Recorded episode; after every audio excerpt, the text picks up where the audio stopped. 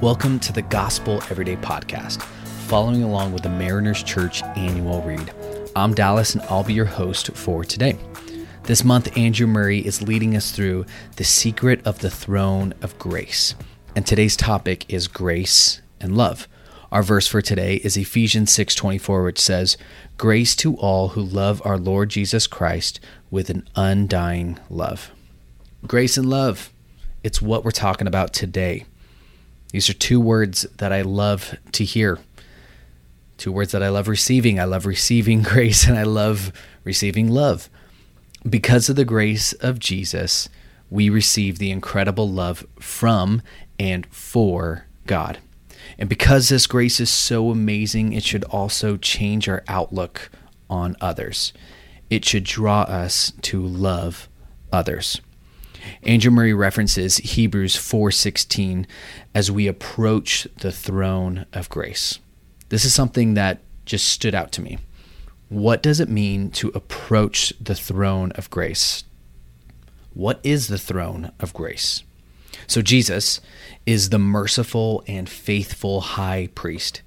He took on God's wrath on our behalf. The high priest would intercede for the people. He was the head of all the priests. So the priests would bring sacrifices to God on behalf of the people of Israel. So it, it used to be only the high priest could go forward. That was it. Nobody else could go into the, the Holy of Holies. That's it. Only one person. So Jesus comes and, and brings a different kind of sacrifice. He tore the curtain, meaning we have access. We don't need to appoint a new high priest. We have Jesus. We have access. Because of Jesus, we can boldly come to the throne of grace. We don't have to worry about anything. See, before Jesus, if you weren't the high priest, you couldn't get access. And if you tried, bad things would happen. We have Jesus. And now we can approach the throne of grace. We can approach the Father. It is no longer a throne of judgment, it's a throne of grace. It's where we have received this incredible grace and to know that we are his children. We approach the throne of grace. We approach the feet of Jesus because that is the beautiful gift we have been given. Or as Andrew Murray says, it is an answer to the eternal love of God and of the Lamb. And I love how Paul says we can have this love within us. In Ephesians 3, Paul prays this beautiful prayer for spiritual power. Ephesians 3:14 says Paul kneels. You know, at that time, this was a sign of complete surrender. I kneel at your feet, I submit.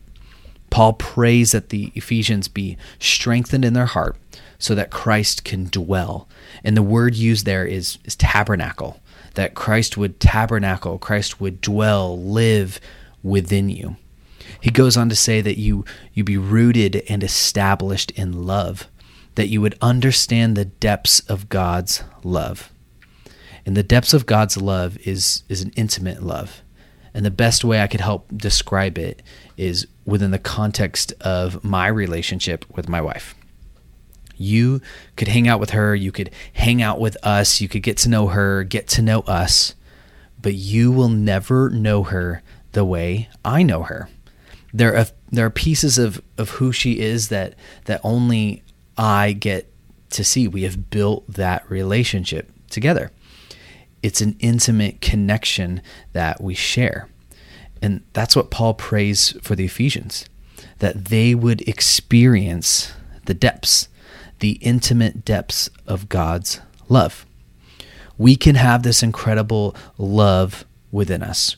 We must first open our hearts to that.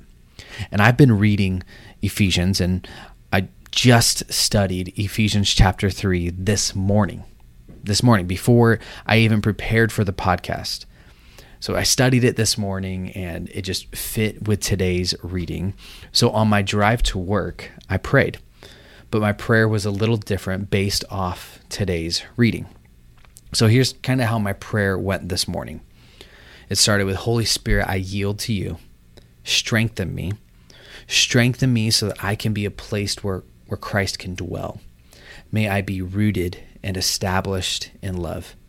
Give me just a glimpse of the depths of the love of God. I, I just prayed that this morning based off this topic. And it all starts with our understanding that we have received an incredible gift, which is grace. From that gift of grace, we develop a love for God and a love for others. The back half of that prayer from Paul is also pretty cool. Paul's prayer is, is intense, it's bold. Paul is praying with lots of faith. Hey, God is able to do immeasurably more than you could ask or imagine. How does that change your prayer time in the morning? Andrew Murray finishes saying, Therefore, the praise and the glory and the honor belong to him who sits on the throne. To him be the glory and the power forever and ever. So we end with this prayer Lord, I beg you to pour out the power of your love into my heart through the Holy Spirit. Enable me to witness in word and deed that God is love. Thanks so much for making the Gospel Everyday podcast an important part of your day. Hit that subscribe button if you haven't yet, and we'd love it if you could take a few moments to rate and review the podcast. Tune in tomorrow for brand new content.